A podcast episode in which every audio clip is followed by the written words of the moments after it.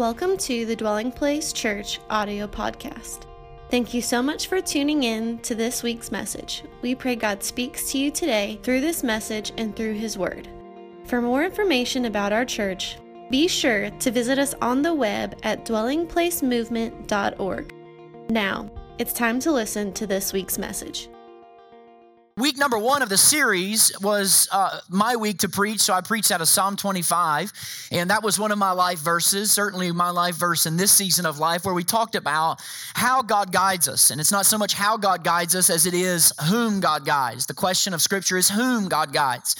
Last week, Pastor Chad talked about his life verse that Christ in us, the hope of glory. And then I told you, as promised, in this series on week three, I would take the most common repeated life verse within this congregation and preach from that. Well, you guys made it hard because you, you had some tiebreakers, all right? And so as I was going out there and looking at the board, uh, there were several passages that repeated, but quite honestly, a lot didn't repeat, which is unique. I think some of you are a little uptight because some of you put entire chapters and others of you put one verse. And I said, Well, I can be, I can be blamed for that because I picked Psalm 25 to start the series, and that indeed is a chapter, but it's very difficult to pick just one single verse. If you got a Bible today, I want you to go with me to Matthew chapter 6. Matthew chapter 6. If you didn't receive a message card on your way in, can you raise your hand right quick? And one of the ushers would love to serve you. It is so good in the back left to see Alina. And I think I saw your husband, Yuri Monso, all the way from Seattle, Washington. I pastored Alina in college many, many years ago. Let's welcome them. Put your hands together for them as we welcome them. Awesome to have you guys with us today. Awesome. Welcome to those who are streaming live today. I saw just a few moments ago there were several of you streaming live, and so we welcome you. We pray God's Spirit speaks to you where you're at today. I want to talk today about an emotion, Matthew chapter 6. This verse, verse 31 through 34, verses or stretch of text I want to talk about. I want to elaborate. I want to kind of break down today and let's have some conversation about this passage. Matthew chapter 6, verse 33 was the most repeated verse within our congregation. Matthew 6 and 33. I want to read 31, 32, 33, and 34. Would you read with me? Matthew chapter 6, verse, uh, start, start in verse 31. So don't worry saying, What will we eat, or what will we drink, or what will we wear? Notice what Jesus says in verse 32. For the Gentiles eagerly seek all these things, and your heavenly Father knows that you need them, but seek first the kingdom of God and his righteousness, and all these things will be provided for you. Therefore, don't worry about tomorrow, because tomorrow will worry about itself. Each day has enough trouble of its own. Today, I want to talk to you about emotion that we've all dealt with. It's the emotion of anxiety. The emotion of anxiety, the emotion of worry. We posted a question on Instagram this week. I did it on Instagram story, I did it on Instagram timeline, I did it on Facebook timeline. And I asked the question, what makes you anxious? Not what makes your mom anxious or someone you know, but what makes you anxious? I got some very interesting responses like this one. One was, looking at Instagram makes me anxious. I said, well, get off of it, you know, like get off of the platform, go to a different platform or, or just ex-nay altogether, right? Then there was the thought of you preaching a sermon on anxiety makes me anxious. I said, Mom, stop writing on my Facebook wall, right? No, it's not my mom. But many, many people responded, You asking us what makes us anxious makes me anxious. I got that a lot. That was response. This one, when uh, church is getting down to the last few minutes and it still sounds like you are on your on you you are on your introduction. I think that might be from the media team back there in the back. Some of the more serious responses, I want you to see some of the more serious responses. Money, money was huge at the top of the list. Money, and it was normally this way. I don't think I'll have enough money to take care of my kids or enough money to take care of my aging parents. That's normally how it found itself. Being alone. Being alone was the number one reply that we receive. Being alone, being isolated. The second one, or third one, the future. Another one, being accepted by others. Being accepted, going to the doctor, because we know how all evil those places are, right? Going to the doctor was big. Whether I'm truly living out God's purpose for my life or not. Losing control, which is, by the way, a fallacy because you never had control in the first place. The whole control thing is total fallacy in this life. It's total fallacy. But losing control, the other one being separated from my family, my family being disconnected, being able to find the right spouse, being able to have a child, losing a spouse, losing a child. Here's another one losing another child, having lost two children or lost three children, failing as a parent. Can I be honest with you? Just the number of responses that I received this week were overwhelming. And you say, What do you mean, Craig? For me, I ask a lot on Instagram. I ask a lot on Twitter. I ask a lot on Facebook. I'll do this occasionally and I'll get three or four, maybe a dozen responses. I got so many responses on this question that I really, it took me a long time to actually write them all down. What makes you anxious? You, you know why, right? Because anxiety is one of those problems that gives birth to all kinds of other problems in our lives. It, anxiety is like a fire that spreads quickly through our whole house. If you can imagine it this way, think about how many other other sins are connected to the root sin of anxiety. Think about it for a minute. Anxiety about money will cause you to hoard or steal. Anxiety about uh, succeeding will make you irritable, impatient with people in your workplace. Anxiety about relationships will make you withdrawn or indifferent towards people that are around you. Anxiety about, uh, about what other people think about you will make you lie, it'll make you stretch the truth in your middle school or your high school. If anxiety could be ca- uh, conquered and overcome, just think about how mortal of a blow would be struck to so many other sins in our life. Tonight, uh, today, I want to speak to and hopefully make it our aim to take a mortal blow to anxiety in our lives. A mortal blow, not a, a, a, a small hit that resuscitates the next week, but a mortal blow to the anxiety. So today, we're going to look at what Jesus says about worry. Now, let me just go ahead and forewarn you this is one of his most profound and insight teachings Jesus ever gives. It's often overlooked. And what's so amazing to me about it is it comes at the end of Matthew chapter 6, which is right in the middle of his most elongated sermon called the Sermon on the Mount. Jesus was up there using the natural acoustics of the land and he began to speak to the crowds. Jesus will explain to us that anxiety is just an opportunity to trust God. Anxiety is a divine opportunity to lean heavily upon the Lord. This is, by the way, a favorite passage of mine, so it wasn't that hard in the sense of coming up and understanding maybe what is the heart and desire behind many people saying Matthew 6:33 is one of their favorite passages. Now, one quick caveat somebody says, Pastor Craig, you got too many introductions, but I got to give you this introduction, all right? This is one quick caveat. You need to hear me very clearly. When I put this on Instagram last night, I got a, a, a whole myriad of responses, and I want you to hear me.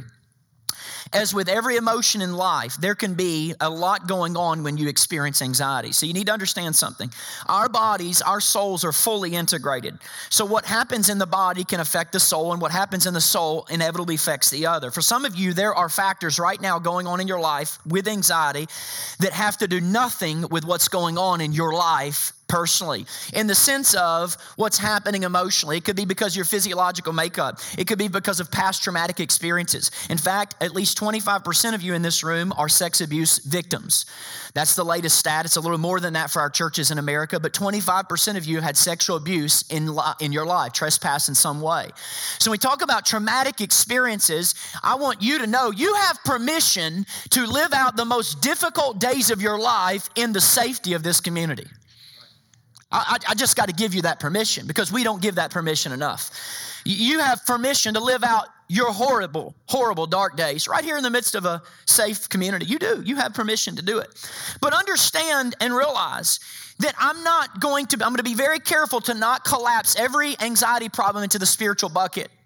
For some of you, you're, you, today, I personally, in my message, and that's what I'm called to do as a pastor, to deal primarily with the spiritual root causes of anxiety. But some of you, there are other significant issues, and I'd encourage you to consult a physician, consult another ministry that deals with these specific issues. I will go to the doctor tomorrow for a battle that I'm currently facing physiologically, okay? So it is okay it is okay for you to engage, all right? Please understand that. So I'm not collapsing all anxiety problems into the one spiritual bucket. But I want to read the passage in its entirety because it's such an important passage. So let's read it in its entirety. Start with me in verse 24 so we can get some context. Jesus in Matthew 6 said, No one can serve two masters.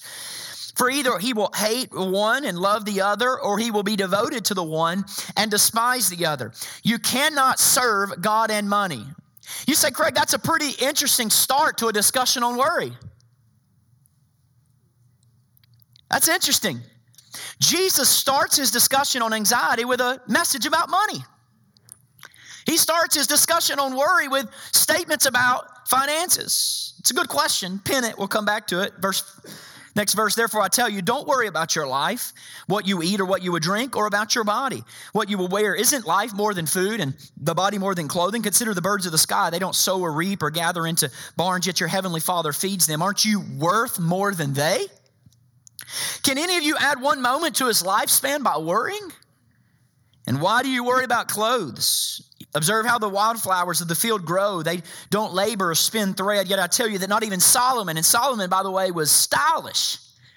Solomon was stylish and he was very well clothed. Not even Solomon, all his splendor was adorned like one of these. If that's how God clothes the grass of the field, which is here one day or here today and thrown into the furnace tomorrow, won't he do much more for you?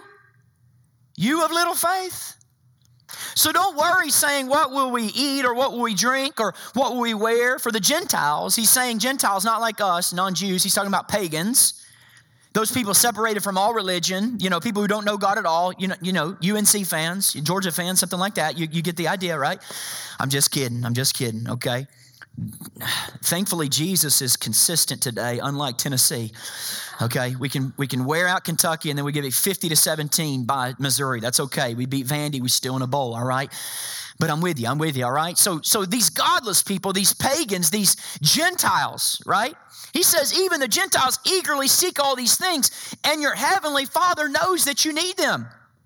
But here's the conclusion seek first the kingdom of God and his righteousness, and all of these things will be provided for you. Therefore, don't worry about tomorrow, because tomorrow will worry about itself. Each day has enough trouble of its own. Jesus primarily makes three points about anxiety. Everybody say three. Number one, anxiety thinks too little of God. Anxiety thinks too little of God. Anxiety, by its nature, minimizes the God of the gospel. This is the most profound, counterintuitive point in the passage. Most of us, if I can uh, say this, we think of anxiety as an emotion that just naturally arises from the uncertainty of life, but Jesus says that's not the case. Jesus says anxiety is an emotion that is intimately connected to our deepest desires. What do you mean, Craig? We worry most about what we are devoted to most. We worry most about what we are devoted to most. You say, Craig, how can you prove that? Well, let me prove it just for a minute. If you want to see what you're most devoted to, what brings you the most anxiety when you think about it? If you want to see and understand what this season of life and its devotions are allegiant to, what is bringing you anxiety? Like, let me prove it to you. I don't worry so much about your kids' grades. I don't. I care about your kids. I'm a pastor of this congregation. I hope your kids do very well, but you don't worry about my kids' grades. You never gave a thought this week about my kids' grades because you're not devoted to my kids, but I am devoted to my kids. We are only anxious about that which we are devoted about. For instance, if you come to me after church, I'm right now not worried and devoted about what your boss thinks about the assignment you turned in last week.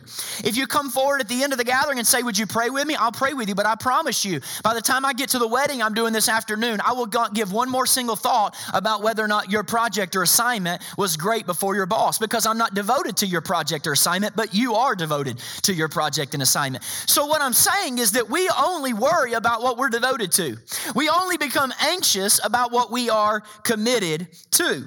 We worry about what we are most devoted to, which is why Jesus starts the discussion on anxiety with a challenge to what we are most devoted to. Isn't it amazing that if Jesus knows this, money becomes Jesus' number one illustration about anxiety?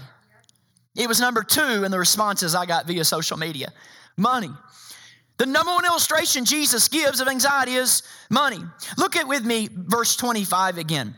Verse 25, he says, Therefore I tell you, don't worry about your life. Now, anytime you see a therefore in scripture, you have to ask what it's what it's there for. Well, therefore is a connecting word.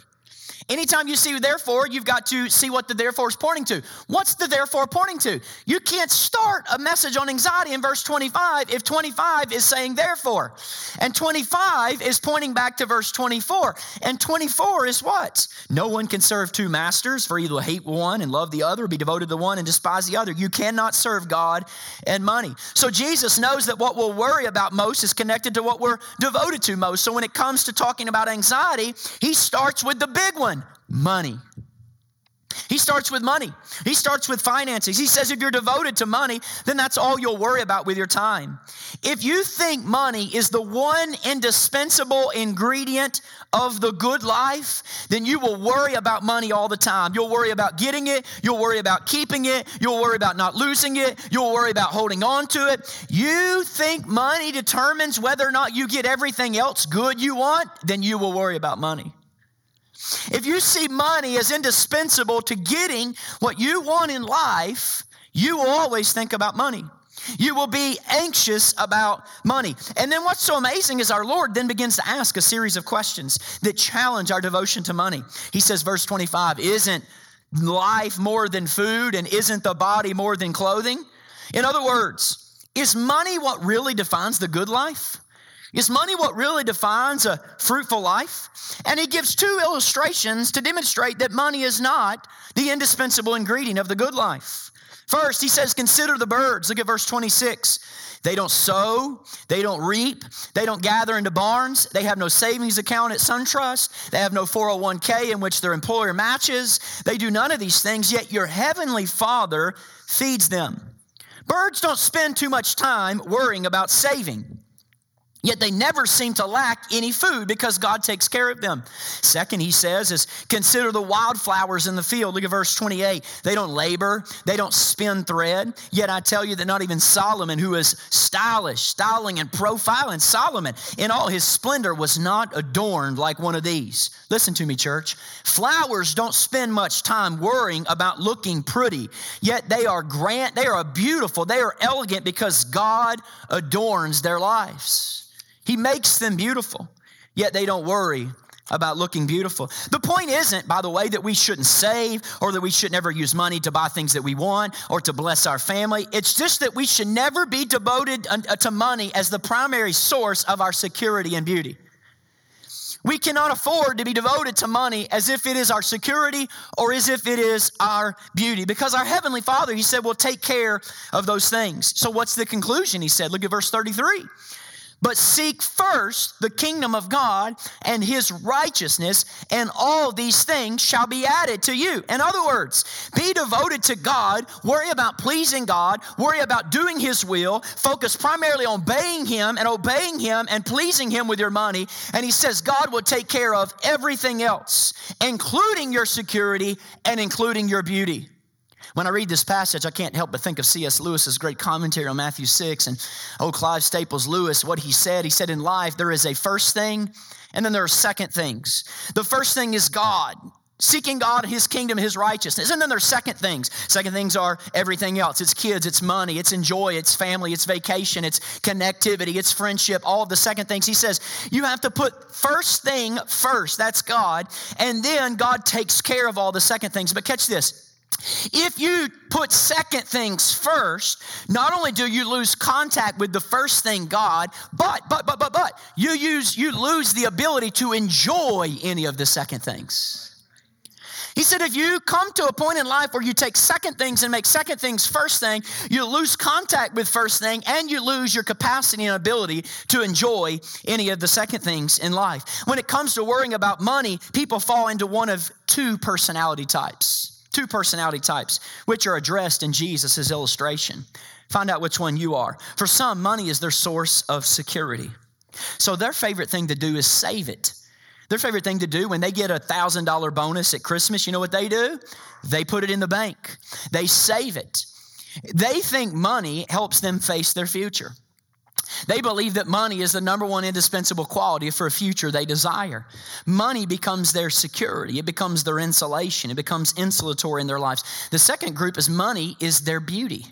Money is their significance and their joy. And so when they get an extra bonus, what do they do? You better bet your bottom dollar they aren't going to the bank. What are they doing? They're going to upgrade the car, they're going to upgrade the wardrobe, they're going to spend the money. It's time to upgrade the lifestyle, it's time to go on vacation. Welcome to Hotlanta, where we vacation every four weeks.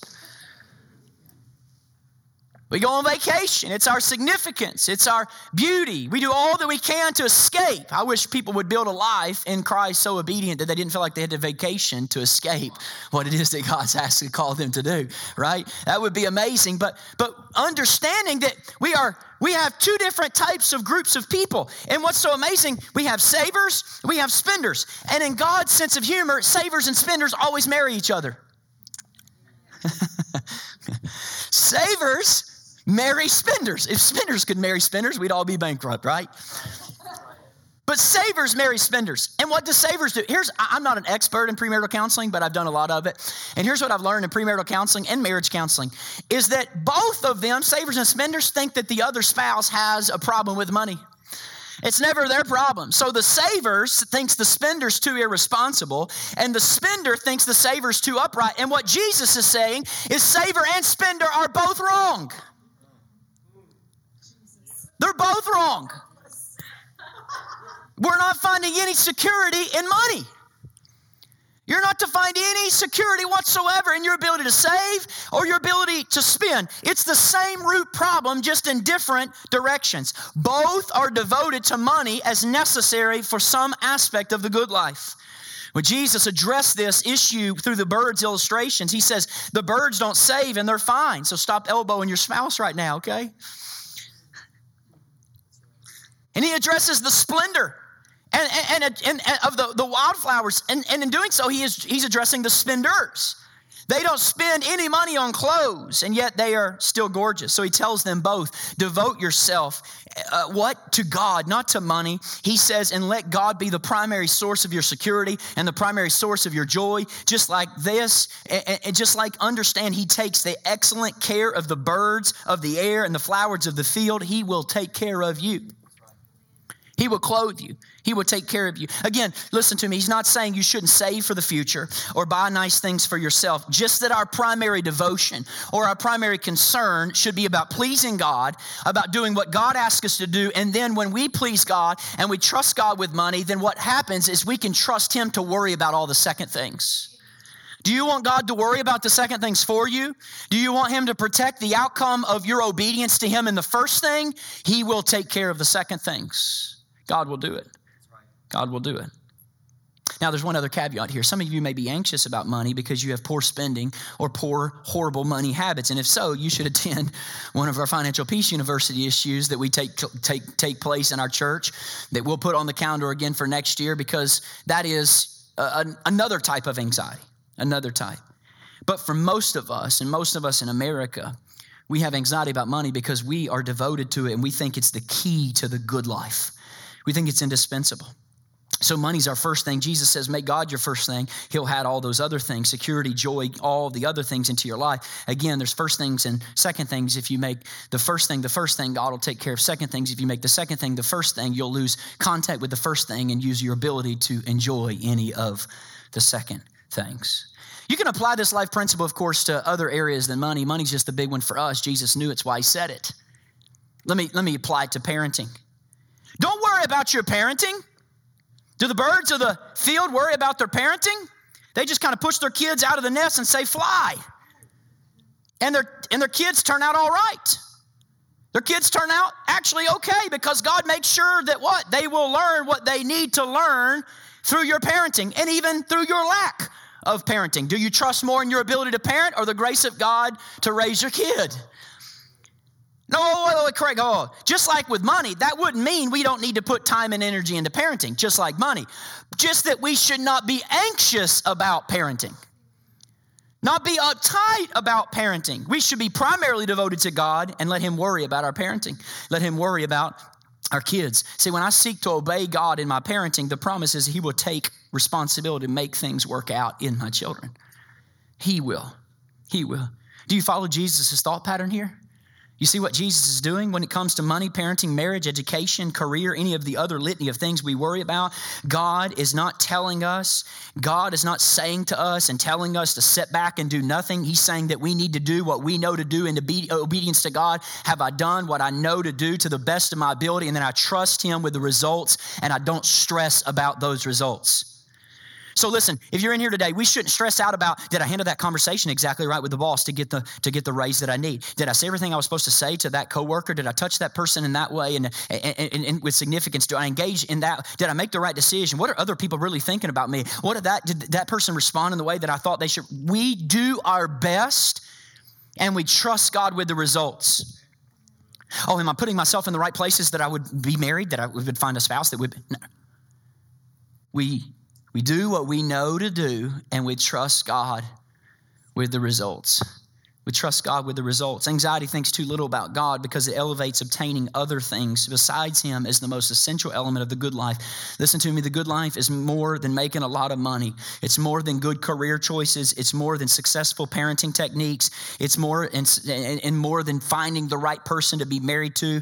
Or as Jesus said, a man's life does not consist in the abundance of his possessions. A man's life is not made by the abundance of what he owns. The good life is walking with God and letting God provide all those things. That's the good life, which leads to the second observation. Jesus said, Anxiety minimizes how much God thinks of me. Anxiety minimizes how much God thinks of me, how much He believes in me. And he tells us to consider how well God takes care of the birds. He says, Aren't you worth more than they? Verse 26. Aren't you worth more than they? And after talking about it, how about how beautiful God made the flowers? Jesus says, verse 30, if that's how God clothes the grass of the field, and the grass is here one day and gone the next, I mean, grass is grass. People walk on the grass. People trample on the grass. We put slip and slides on the grass and destroy it for the sake of fun with our kids. You know, that's what I tell parents all the time. Don't get all in a tensy about kids hitting the walls and messing up your grass. We're not raising grass here, we're raising kids. We're not raising walls here, we're raising kids. And he says, isn't, isn't life if God takes care of the grass of the field, which is here today and thrown into the fire tomorrow, won't He do much more for you? You of little faith? This, by the way, in Scripture is what we call an argument from the lesser to the greater. An argument from the lesser to the greater. He's saying if God is the kind of God who even cared in creation about the safety of the birds and the beauty of the flowers, don't you think that He cares about you? That's what he's saying. He, this passage dis, dis, displays for us the character of our Heavenly Father.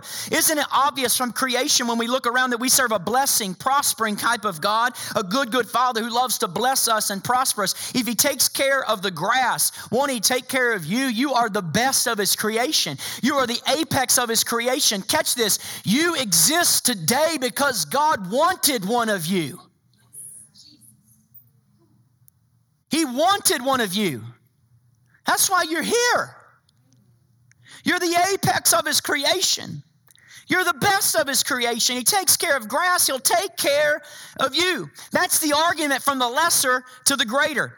If He cares for birds and begonias, surely He cares for you. It's a good line right there, isn't it? took a lot of thought.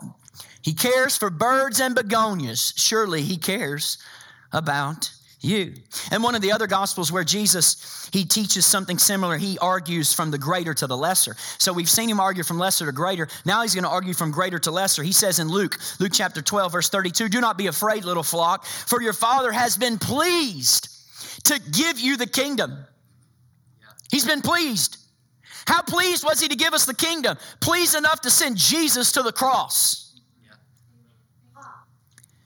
Your father was pleased enough to give you his own kingdom to the level that he said, I'm going to send my son to the cross. If God loved you enough to give Jesus for you, do you think he's going to neglect your day to day needs? do you realize now? I'm hoping it's hitting you like it's hitting me. How insulting it is to God when we don't think that he'll take care of minute details when he gave his son for us. Will he not also give us all things? Charles Spurgeon, who's one of my favorite preachers, suffered greatly with anxiety most of his life, most of his ministry in deep depression. And, and he writes a lot about it. And he writes, and Charles Spurgeon writes, Listen to the voice of the Lord speak. I will help you. It's a small thing for me, your God, to help you. Consider what I've already done. What? Not help you? I bought you with my blood. Not what? Not help you? I died for you. Since I've done the greater, will I not do the lesser things for you? That's the argument from greater to lesser. That God will be faithful even with the lesser things. According to the Bible, church, it should be so obvious, it's beyond question. Can I give you two verses that I hope not only you know, but you'll memorize? Can I give you two verses to memorize? These you need to memorize. You hear them a lot in my preaching because I've memorized them. Isaiah chapter 49, verse 16 Can a mother forget the baby at her breast and have no compassion on the child she's born? Like, what mom in the history of the world has ever had a baby latched to her breast and then forget about the baby? Physical impossibility. Impossibility. Well, uh, and what's so amazing is, is like with our kids, my wife, she has like this whole nother sense of in tuneness, right? Like with our first one, Knox, I would sleep, you know, in the middle of the night, I wake up in the morning and be like, babe, man, it wasn't that awesome. Knox slept through the whole night. She's like, he did not sleep through the whole night. Like he's been up for hours, you know. I'm like, are you serious? You know, like she has this in tune feeling with like the other room. Like she can she can feel. But but here's what's so amazing. Jesus, the, the scripture knows that. So he says, okay, maybe you're in here and you had the worst mom in the world. She forgot you while you were on the breast. All right, I'll give it to you. I'll give it to you. Though she may forget, I will not forget, God says. I will not forget you. See, I have engraved you on the palms of my hands. Your walls are ever before me. What Isaiah didn't know is he was prophesying 750 years earlier. He was actually prophesying what was literally true because God looks at his hands and we are on his hands. Right between the radius and ulna, he has a hole there. We are on his hands. It's not our names, it's the scars in his wrist that are engraved in his hands. And you say, well, he's not that way anymore. He has a resurrected body. What did he choose to keep after his resurrection? Holes in his arms. You're in his hands. Jesus forever making an intercession with you on his hands. With you on his hands. You're engraved in his hands. Wow. Another scripture I want to give to you, Romans 8:32. He who did not spare his own son, but gave him up for us all, will he not also, along with him, graciously give us all things? What more would God have to do to prove his commitment to you? Can I just be honest with you real quick? This bothers me with my own kids sometimes. It reminds me of my kids on vacation, right? We surprised them this last fall. I took them to Great Wolf Lodge down in uh, LaGrange, LaGrange, Georgia. I didn't tell them where we were going. They loved it. They're still talk about it. They want to go back this winter where it's consistently 84 degrees inside and the water park's always open.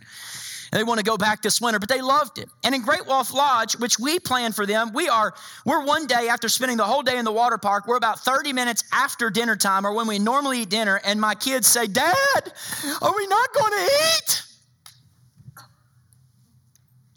Are we not going to eat? And I look at them and I'm thinking, like, okay, isn't it proof enough that if I surprise you, put you in the car, take care of all your clothing, or at least your mom does, get in the car, drive the two hours, pull in, take care of all your needs, give you paw passes, give you wolf ears, take you to a water park, stand in line to ride some slide. It wasn't for me, brother. 30 minutes so we can go down this slide together. Don't you think I'm going to take care of your food needs? Like, I'm not going to starve you to death. I didn't take you away from our house to starve you to death. Surely, if God has cared enough to send his own son to the cross to die in humiliation for us, surely you can trust him with your light bill. Surely you can trust him with your mortgage. Surely it's like, looking, God, are you going to let me not eat? He died for you, he was crucified for you. He was resurrected for you. Surely He can take care of your future spouse. Surely. Surely He can connect you with the right person at the right time in the right season. Surely. If God, who gave His Son for us, will He not also give us all things? Church, what greater insult could we ever say to Jesus that after His resurrection, we say God is probably not trustworthy? Or God probably doesn't care about us. He's trustworthy there will come a time in your life, and I'm speaking to myself. Some of the older seasoned saints in here, you can tell the younger saints, there will come a time in your life where you will be walking through this life and you will look back over your shoulder at all of the waters that tried to drown you, and all the waves that tried to overtake you, and all the fire that tried to burn you, and all the lying tongues that tried to condemn you. And you're going to look back and know without one single ounce of doubt how you survived. God will be faithful to you, friends. God will be faithful to you. God is trustworthy. He's trustworthy. What greater insult? What greater insult? See, some of us in this room, can I just be real blunt? Anxiety, speaking of spiritual reasons for the Christian, is completely irrational. It, it, it, it believes that God can take you to heaven, but He can't handle you on earth. That God is good for eternity, but He's insufficient for time.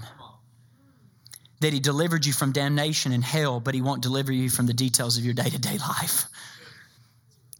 Anxiety, spiritually speaking, is completely irrational. Completely.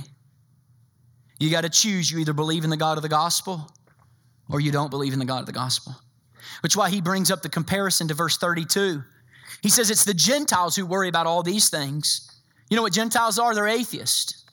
Not Gentiles like us, non Jews, but Gentiles like pagans. What is he saying? He's saying you're acting like an atheist, he tells them. Or at best, one of those pagans who thinks that God is a capricious Viking, a glorified thug whose good side you have to got to stay on lest he smite you. The God is not that kind of God. He, by contrast, is a heavenly father. Our God is a heavenly daddy who cares about you and cares about you and your kids more than you care about you and your kids, and would no sooner neglect you than you would neglect one of your own kids. He would never do it. So stop acting like an atheist, Jesus says. Stop acting like it. It's impossible, church, to really believe in the God of the gospel and be anxious, at least for spiritual reasons. For spiritual reasons. This leads me to where Paul says the same thing, Philippians chapter 4, verse 6. This one finds itself multiple times on the DP My Life verse, boy, he said, Be anxious for nothing, but in everything by prayer and supplication with thanksgiving, let your requests be made known to God, and the peace of God, which surpasses all understanding, will guard your hearts and minds in Christ Jesus. Look at that, church. Look at it. Leave it up. It helps me to reflect on the fact that I am commanded to not be anxious. It's not a suggestion in my life. Oh, that's not a command. Command's like, don't have sex with your girlfriend. Command's like, don't do something wrong. Don't abuse substances. Don't lie to your parents. No, this is actually a command too. He says, Don't be anxious for anything. Not just in this verse, but four times in our text in Matthew today, Jesus commands us not to worry. Get this, get this. Do you know what the most repeated command in the whole Bible is? The most whole Bible. Fear not. Not be fruitful. Not don't hang out with sinners. Don't don't lie. Fear not. How, you know how many times it shows up? 366 times. That's not a coincidence, folks, because every single day there is a new fear not command for you, including leap year.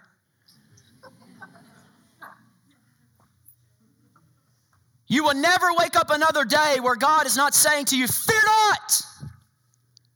Don't fear. Don't be afraid. It helps me to reflect on that fact that God is commanding.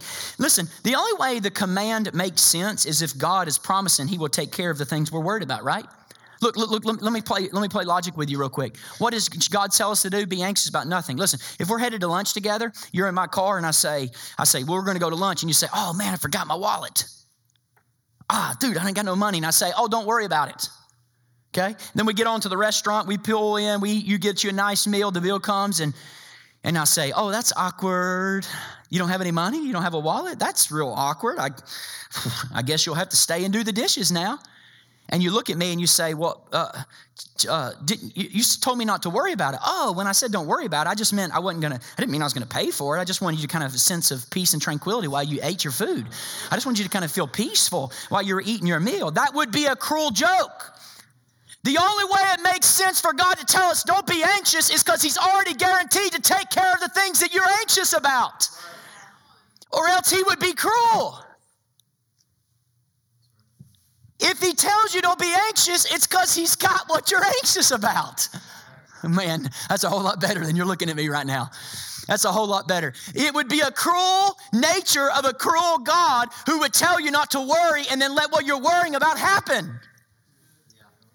Not take care of what you're worrying about. Not take care of what anxiety is in your hearts. So instead of being anxious, he said, in everything by prayer and supplication. Everybody say, with thanksgiving.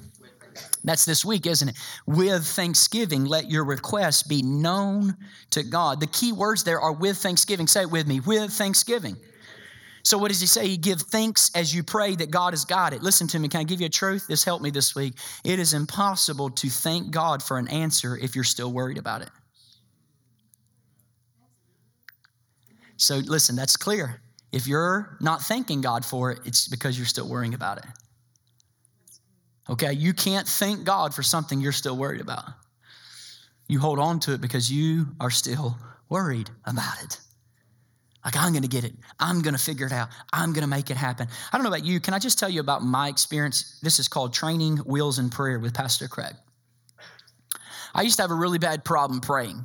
And the reason I had a big problem praying is, I guess, out of this sense of duty, not really trusting God as I was praying. So my prayer time became like anxiety hour with Jesus. So I'd go before Jesus and I'd give him all my anxieties, all the things that I worry about. But then here's what I would do I'd get up from prayer and I'd still worry about them. So one of my pastor friends calls it, um, he calls it uh, worrying in the direction of the ceiling. Because it's not prayer, because it's not what God's talking about here. Worry in the direction of the ceiling. So I get before the Lord, I have anxiety I with Jesus. I tell him everything I'm worried about. And then I stand up and I still worry about those things. That's not the kind of prayer Paul is talking about. What's he saying? He's saying, lay your problems at the feet of Jesus, leave him with the burden of them, and you thank him for the answer he has promised to give. And he said that type of anxiety hour will then lead to peace that passes all understanding. That's the type of peace. Now, let me give you practical ways, two ways I train myself to get through this. Here's the way I train myself to pray. First of all, I developed the habit of what Paul is doing here. He says, Let your request be known with thanksgiving. Here's what you got to do it means you have to out loud with your lips. You've got to begin to thank God whatever you're worried about. It is impossible to say thanks if you're not trusting Him to answer. So, what you got to do is when you're praying, you got to get alone, get in your closet, close the door, and use your lips and start thanking God for the answer. Okay? You got to thank God. You've got to open up your mouth and give God thanks for the thing that you're worried about. Number two, he, he may not always, by the way, answer in the exact way I want him to ex- answer, but the passage gives me assurance that he will indeed answer, right? He's good all the time. I trust you. And here's, here's the second thing I do. I then, with my own lips, I did it last night again. I say, God, I trust you with this. It helps me to say it out loud. So I take whatever it is I'm anxious, worried about. I trust you with this. I know you're good all the time, God. So I lay my worries at your feet. Uh, just a few weeks ago, I read an article by um, a psychology magazine. So it wasn't even Christian, but they were on to something. They, they talked about the strategies for anxiety and they talked about coping. And this the psychologist or psychiatrist has invented what they call the 15 minute strategy. And he says, You have all these things you worry about all day. He says, You take the things that you worry about and you keep punning them. So if you've scheduled 4:45 to 5 o'clock is my worry, my 15 minutes of anxiety. Here's what you do: you keep punting it to 4:45. Comes up at 11:15, punt it to 4:45. 12:30, punt it to 4:45, and then at 4:45 you just start worrying. Worry about everything at once. Hit everything that you need to worry about, that you need to think about, be anxious about. And the end of the 15 minutes, you finish, and then you stop. And I thought, you know what? What they're saying is 15 minutes of worrying is actually what Jesus has invented called prayer. That we are to go to God and cry out to God and say, God, I trust you with this. God, I give you thanksgiving that you're going to take care of this. I cast these burdens on you and I thank you, Lord, for answering them. And then I move on. I thought about it this week. Some of you in a hard, hard season of trusting God with anxiety, can I tell you, our Lord knows exactly that anxiety and more. He went to the Garden of Gethsemane where all of mankind's sin was about to be laid on him. And he said, Father, let this cup pass from me, lest not my will be done, but yours. And the thought hit me. The first Adam had three conditions he was in an ideal garden, he had lots of food, he had love and companionship from a wife. The second Adam had a desert wilderness, no food for 40 days, isolation and loneliness despite every benefit Adam had of ideal garden, lots of food, isolation and loneliness. Adam sinned in the middle of paradise. Despite unimaginable woes, Jesus was alone in the desert with no food and lonely. He was victorious in the wasteland. And because he is victorious in life's hardest anxieties, he lives in you, and you will be most victorious in life's most difficult anxieties. Listen to me. You listen to me. Listen to me. The first Adam, he said, Don't blame me, blame my wife. The second Adam said, Don't blame my wife, the church, but blame me. Blame me. I'll take the penalty. I'll go to the cross. I'll die on a cross for your sin, for your anxiety, for your lack of trust. That's our God. That's the God of the gospel, church. Here's the third thing Jesus makes about worry in Matthew chapter 6 anxiety is a false prophet. Anxiety is a false prophet. You know why it's a false prophet? Because it offers false solutions, it makes false promises, and it offers false predictions. That's what anxiety does. Worrying about stuff, I don't know about you, but it always makes me feel a little bit better. Does it make you feel a little bit better? It's like if I'm going to be anxious, I might as well worry about it because I'm devoting some time to it. And what worry then does is it, it tricks us. It begins to make us think that if I devote energy to anxiety, it's going to help the situation. Because the situation is not going to be helped if I don't think about it. So I'm going to devote some energy to it. I'm going to devote some mind, mental energy to it. So I'm going to think about it. Well, Jesus points out two problems of that, okay? Two main problems with the fact that we think devoting energy to worry will actually make it better. Number one, worrying doesn't actually change anything. It doesn't change anything. What do you mean, Craig? Verse 27 Can any of you add one moment to his lifespan by worrying? Worry will actually add to your life. Right. No, ironically, it won't. If anything, it will just shorten it. You know what doctors say? Doctors point out, I read it this week 75% of every doctor visit is stress or anxiety related in America. Stress or anxiety like 75%. You know Charles Mayo, the famed Mayo Clinic, we always talk about, like they hold the deal, right? Here's what Charles Mayo said He said, Worry affects the circulation, worry affects the heart, the glands, the whole nervous system. He said, Though I've never known a man who died of overwork, I've known many men who died of worry. I've never known a man who died of overwork, but I've known a, many a man who died of worry. I saw a bumper sticker just a few weeks ago and it said, Anxiety is my daily cardio. And I'm like, Well, yeah, it is, but it ain't helpful. Okay, you ain't losing weight. Well, maybe you lose some weight, but it ain't helpful because your heart's about to pop out of your chest, right? You're racing. It may be daily cardio, but it ain't helpful daily cardio. It is a false prophet. Everybody say false prophet. It promises that if you devote time to it, it will change things. That's a lie. It's a lie. Second, Jesus says anxiety is a false prophet because the vast majority of things we worry about never take place. The vast majority of things we worry about never take place. You worry about a thousand things that never take place. If you just took an inventory of what you worried about last year and put it on a notebook and see that it didn't happen this year, it'd give you so much confidence. Because the majority of what we worry about doesn't happen. It's described as paying interest on a debt that you don't even owe. Or like hearing the threatening music in the soundtrack of your life when there's actually no danger. Doesn't that tick you off when you're anxious about things that you shouldn't be anxious about? And you're like, why am I anxious about what I'm anxious about? Right? I told, I, have watched a movie before. You watch one of these you know, scary movies, and they're in the peaceful scene by the lake, and all of a sudden this ominous music starts. I told my wife before, I wish it, I wish that was the soundtrack of my life. When some when I was about to meet somebody who was going to be really bad for me, I talked, hey, hey, what's your name? Hey, my name is Savannah. And I would, yo, okay, cool, awesome. I'll keep you at arm's distance, right? Yeah. But some of you live that way. You live with the ominous soundtrack in your life, and there's nothing to be scared about. And the majority of things that you worry about won't happen, they'll never happen. So Jesus addresses this in verse 34 Therefore, don't worry about tomorrow. I'm almost finished. Because each day will have trouble of its own. Can you go to that verse? Don't worry about tomorrow because each day will have trouble of its own. Uh, Craig, that's exactly what I was worried about. I was worried about tomorrow having trouble. And you can't read that and not go look to commentaries because this don't make sense when you first read this. That's exactly what I'm worried about. I was worried about tomorrow having worries. Well, he says, don't worry about tomorrow because guess who will also be there tomorrow? God, and listen to me, hear me, hear this preacher. God who gives you strength today will give you strength tomorrow. But listen to me, He won't deal with the 990 things that don't happen, but He will give you the strength to deal with the one or two that will happen.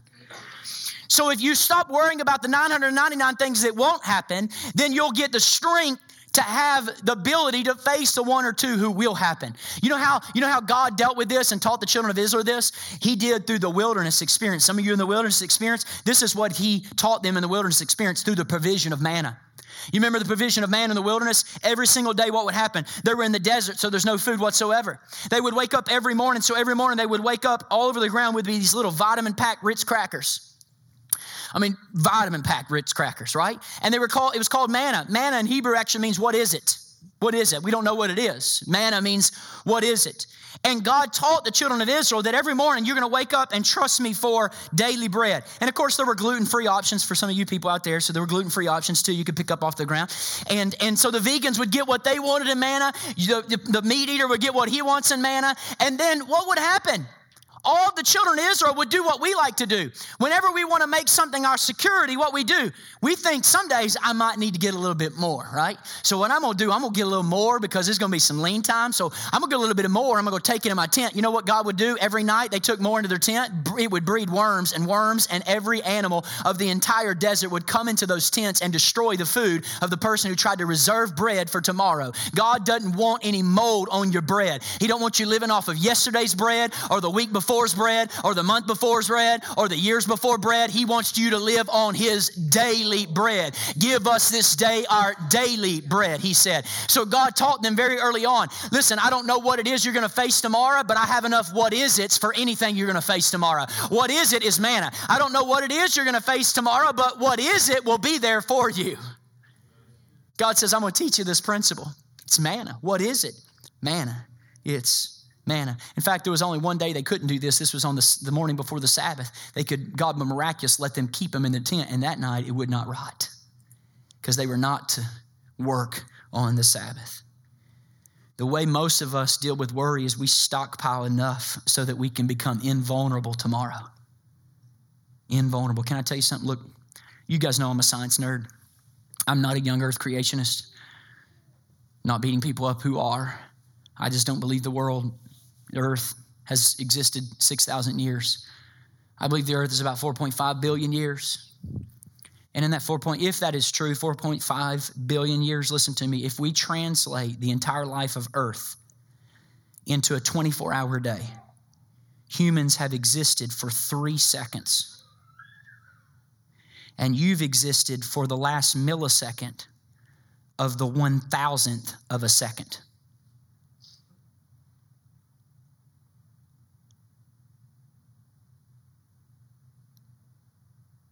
So that's humbling.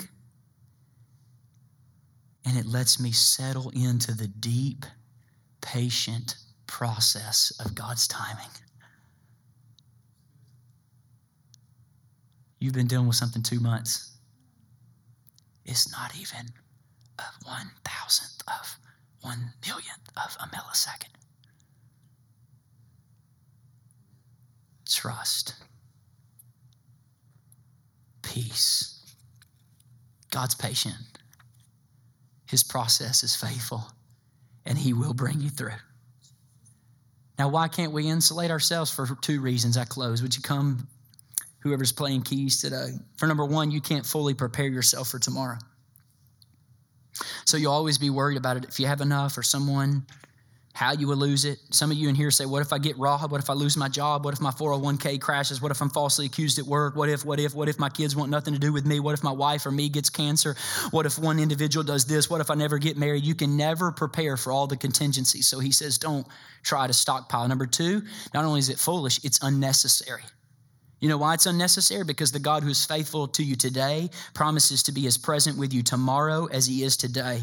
And he's going to be there tomorrow to deal with the anxieties you don't even know about yet. He's going to be there to deal with the worry you don't even know about yet. He's like, hey, you're worried about XYZ tomorrow, but none of that's going to happen. Actually, DEF is going to happen, and that's much worse.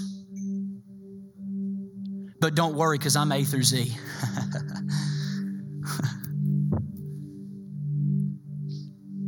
Some of you are worried about EEFG, and God says that's actually not going to happen to our EFG, but MNOP is going to. And MNOP is a lot worse than EFG, but don't worry because I'm A through Z. I'm Alpha and Omega, I'm beginning and end. I don't care what letter you are currently facing, Jesus is the whole alphabet. Doesn't matter what we're currently facing. It's small in compared to our miracle working God, whatever letter of suffering. So look at me, church. Tomorrow we'll have troubles. I'm not trying to beat you up, but look at your neighbor real quick and just say, just shake your head like this and say, something's going to go wrong this week. Just tell them something, something's going to go wrong this week. Something's going to go wrong. Now, I'm not asking live, you living with a placebo effect. I'm not asking, that's not a lack of faith. But it's okay if something goes wrong. Why? Because God will be there. God will be there. He's going to be faithful to you. And there is a way to face the uncertainty of tomorrow or next week without anxiety today. Why? Because He lives, I can face tomorrow. Because He lives, all fear is gone. Because I know He holds the future. My life is worth living just because He lives. Anxiety causes you to worry about a thousand bad things that won't actually happen, and it keeps you from leaning in with joy and peace on the God who promises to give you strength for the one or two bad things that are actually happening to you. Charles Spurgeon, remember I told you about a minute ago? He said, Anxiety does not empty tomorrow of its sorrows, it only empties today of its strength. Look at me, church. Breathe. What you're currently experiencing is only a chapter, it's not the whole book, it's not the whole story. It's not the whole story. Whatever tomorrow holds, God will be there to give me daily strength. Anxiety is a false prophet. Now, it's the most persuasive false prophet. Woo, it's good at public speaking. Such a rhetoric, rhetorician. You know what they did in the Old Testament? They stoned false prophets. You need stone anxiety every time it shows up in your life and turn your attention to the one true prophet, Jesus Christ, who never lies, who never fails, who always keeps his promise. His name is Jesus Christ. He was not just a prophet who told the truth, he was a prophet that took everything that we would have been afraid of to begin with and put it away on the cross and now tells us to trust him with everything else in our life. So, what's the conclusion of the whole matter? Seek first the kingdom of God and his righteousness, and all these things will be provided for you. Therefore, don't worry about tomorrow because I am the God of yesterday, today, and forever. Look, church, the God who saved you yesterday and delivered you today will surely provide for you tomorrow. He surely will. So, the answer to a worry free, trouble free life is not a trouble free life, it's an invulnerable, not an invulnerable future. It's a relationship with the God who controls time and promises you that not a hair from your head falls without his knowledge and permission. The soul that on Jesus has leaned for repose, he'll never, no, never desert to his foes. What more can he say than to you he has said, to you who to Jesus for refuge have fled? Fear not, for I am with thee. Oh, be not dismayed, for I am thy God, and will still give thee aid. I'll strengthen thee, help thee, and cause thee to stand, upheld by my righteous, omnipotent hand. Pain is not your greatest enemy and pleasure is not your greatest friend. But Jesus sticks closer than a brother. And God, who makes birds secure and birds beautiful, is devoted to you. Thank you so much for listening to this week's message. If you would like more information about our church, be sure to visit us on the web at dwellingplacemovement.org.